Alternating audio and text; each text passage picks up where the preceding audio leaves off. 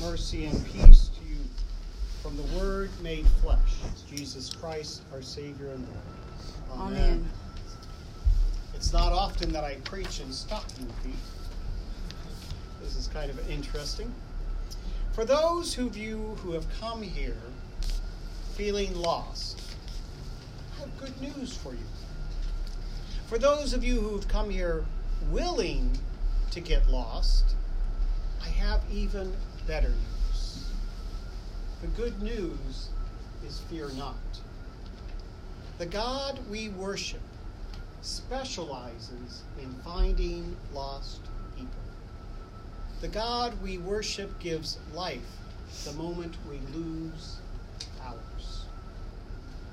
He gave life to Sarah Kaiser on Friday afternoon. Our text has two words that are backdrops for the season of Advent wilderness and about face. John comes out of the wilderness, the passage on our pilgrimage to God. Wilderness signifies in the Bible being lost. We fear such moments, don't we? But God invites us to embrace those moments if, as Herod, we fill our lives again and again with things, if we consider ourselves so important that we must fill every single moment of our lives with action, when will we have time to make the slow, arduous journey across the wilderness as did the Magi, as we heard on Wednesday night from Tom Dritter? Or brood over the coming of the child as did Mary. For each of us, there is a wilderness to travel, a star to discover, and a being within ourselves to bring to life. In coming to our congregation, people followed the wilderness path to our doors. Hear this deep and often terrible truth. Your being lost or getting lost in the wilderness is a clear sign of God's nearness. Turn around. God is near. You know, often we get too lo- we get lost with too many doors open. Children at play are most secure when there are boundaries and clearly marked limits to where they can go. They play in, a, in that space with confidence and with great joy. If you place these children in a field and tell them they can play anywhere, often they will find them you'll find them playing in a small area. We often get lost with too many options as children, but also as adults. We get lost, too many options given. We get lost with bad directions. Robert Fulghum spoke of playing hide and seek. He says that some kids get confused. The idea is to hide and get found, not to hide and never be You know, sometimes adults are like that. Maybe too well. Many of us know someone who's died of cancer and never said a word to anyone. Friends share how brave he was and how he never complained. But after the memorial service, the family members come to their ministers in secret. They tell us how angry they are that the one that they lost did not trust their strength that he did not say goodbye. Adults often hide too well without knowing the importance of being found. We get lost with our hands full. In Thomas Moore's book on spirituality, Meditations on the Monk Who Dwells in Daily Life, he says early Christian monks went out to live in the desert in order to find emptiness. Modern life is becoming so full, so full that we need our own ways of going to the desert to be relieved of our plenty. Our heads are crammed with information. Just this morning, Patty could remember one person's name and not the person that she was talking about. She's like, I don't know what's coming over me. I said, You've got too many things that you're mm-hmm. thinking about. Our lives are so busy with activities. Our cities stuffed with automobiles, our imaginations bloated on pictures and images, our relationships heavy with advice, our jobs burdened with endless new skills, our homes cluttered with gadgets and conveniences. We honor productivity to such an extent that the unproductive person or days seem a failure. Monks are experts at doing nothing and tending the culture of that emptiness. Moore concludes At the sight of nothing, the soul rejoices. When I suggest this to folks, and this and other congregations, they protest, saying, Oh, I have no time for silence, or emptiness, or reflection. There's no way around the need for the contemplative. How amazing it is to watch people embrace all of the noise that makes their life a mess and still embrace the noise and expect different results from the chaos. I saw a t shirt once which read, You're only young once, but you can be immature forever. and so can we spiritually. Advent is the beginning of a time to grow up. The first step is getting lost in solitude and emptiness, the very places that God finds us. We are found when we are dis- when we stop distancing ourselves from pain. Parker Palmer, the author, has said distancing ourselves from each other's pain is the hidden agenda behind most of our efforts to fix the other with advice. If you take my advice, you'll get well, and I'll be off the hook. But if you do not follow my advice or do not follow it properly, I'm off the hook nonetheless. By trying to fix you with advice rather than simply suffering with you, I hold myself away from your pain. When Paul called me, Paul Kaiser called me on Thursday and told me about Sarah, I didn't try to give him advice. I didn't say, well, she'll be better. She'll be in a better place. Oh, just just get over it, Paul. His sister was dying of end-stage kidney disease. On the phone long distance, I suffered with him. Here's a man who lost his mother, 16, lost his father in 17, and now has lost his only sibling in 18. What advice can you give someone like that? You can't. You give them the ministry of presence. We are found when we are open to holy disorder. God comes in disorder, you know, chaos, emptiness, vulnerability.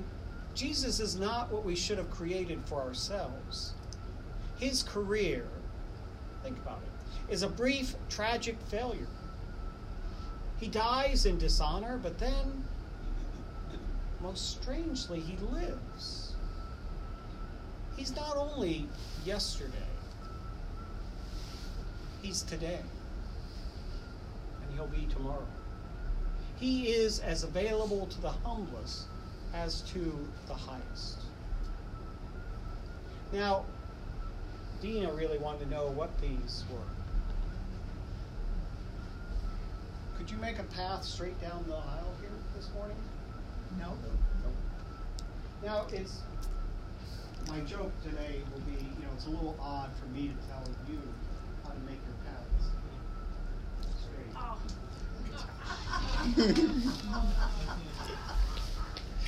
I didn't say it was a good joke. I just said it was a joke. So I'm curious what keeps us from walking that straight path. I put some words on these. You may not be able to read it very well. The first one up here is addiction. That can keep us from walking a straight path, right? Mm-hmm. Keep us from God. Solid proof. We want solid proof. We want to see Jesus. We want Jesus to come into this very room. We want to see his nail prints.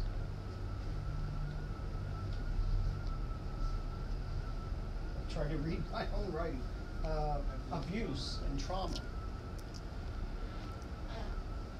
Growing up in the Wisconsin city, lots of trauma there. But God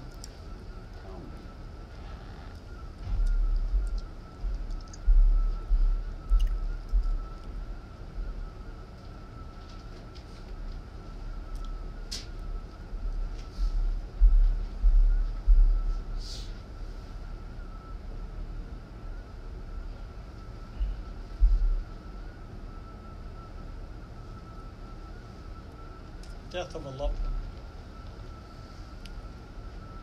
How many times have we heard the death of a loved one just takes people away from Jesus, takes people away from God? If there had been a God, he would have lived. She would, especially when it's a child. But there are people here who've lost children, who've lost loved ones.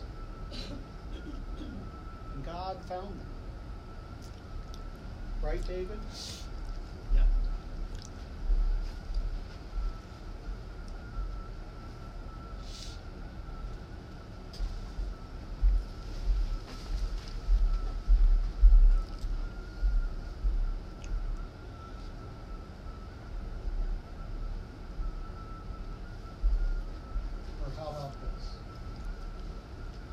Illness.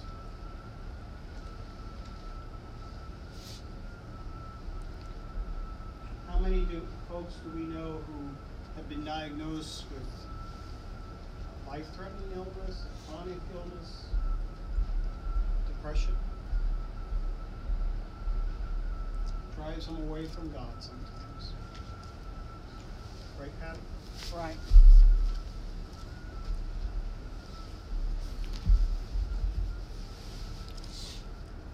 So here's a question How does God find us?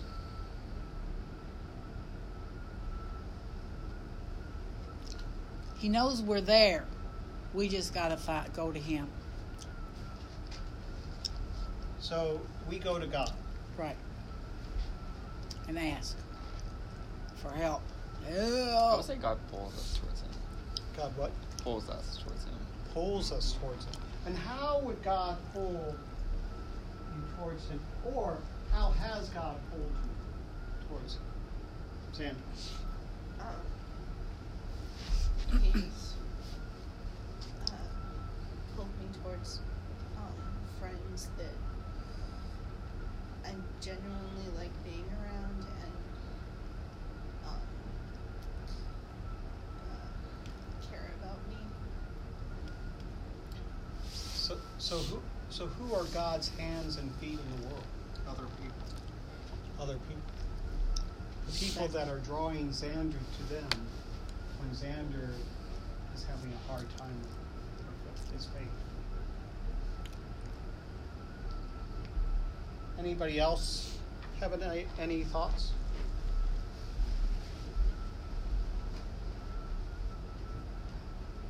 And whether you know it or not, like Xander, she's an he, she, she's an example for others. So other people are probably drawn to her. You know, so you just got to walk the walk, talk the talk. Steve. uh, people and other events, other events can draw you pay attention to God too. Other events? Mm-hmm. All right, this side is very talkative. This side is very quiet. They're meditating, I think. They're, they're, they're still in the contemplative part of my sermon. We're a minority over here. I feel like God is just everywhere. God is trees, it's air, it's light, it's just an ever-present sense. I believe you're right. I believe that God is inside of each of us. He's not lost. We need to listen to God. So, here's the last one. It doesn't have any words on it. What are your words?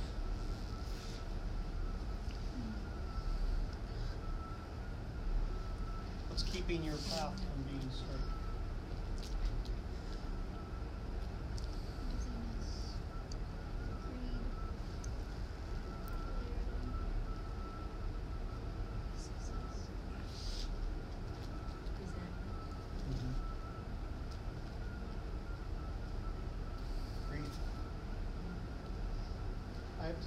That this morning I was upstairs meditating, and the last thing I wanted to do was lead worship.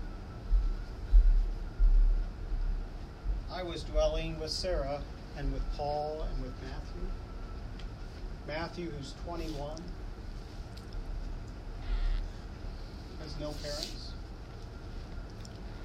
already is a little is a little lost. Last thing I want to do is come here and talk about how to make your path straight. And somehow God pushed aside the blockades. Somehow, when I was dwelling in God's Word, I the Spirit moved me to come here. We are found sometimes when we least expect it. This is the gift we find in worship, giving a new perspective to problems that have existed really from the beginning. Glenn Adsett, a minister in China in the 1940s, was under house arrest waiting to receive word concerning what the communists were going to do with him, his wife, and their two children. The communists said, came and said, You can only take 200 pounds with you. 200 pounds. So they, all four of them, were scurrying around the house trying to figure out what was the priorities toys, food, you know, typewriters, the Bible, things like that. They finally worked it all out and packed 200 pounds on the nose. The, car, the army came for them and asked, Did you weigh everything? Yes, sir, they answered affirmatively. Then the soldiers asked, Did you weigh the kids? No.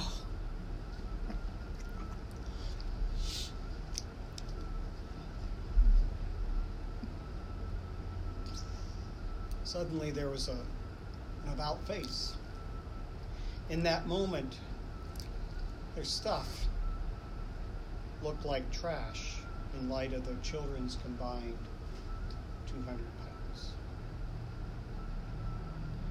John the Baptist came from the emptiness of the wilderness and said, Repent. About face. That word was not one of judgment, but grace. The God we worship makes straight the paths of our lives and finds us in the midst of chaos, disorder, and emptiness. So in Advent, turn around, get lost, that God might find you. Fred Craddock reminds us of the way to get to Bethlehem. People of old got there by way of the wilderness. Today, you can get to Bethlehem without going through the wilderness. But when you get to Bethlehem, Fred warns, you're not going to find Jesus. May God grant us the courage for the wilderness journey toward Bethlehem. May God find us and give us the gifts of wonder, love, and grace. And all of God's people said, Amen. Amen.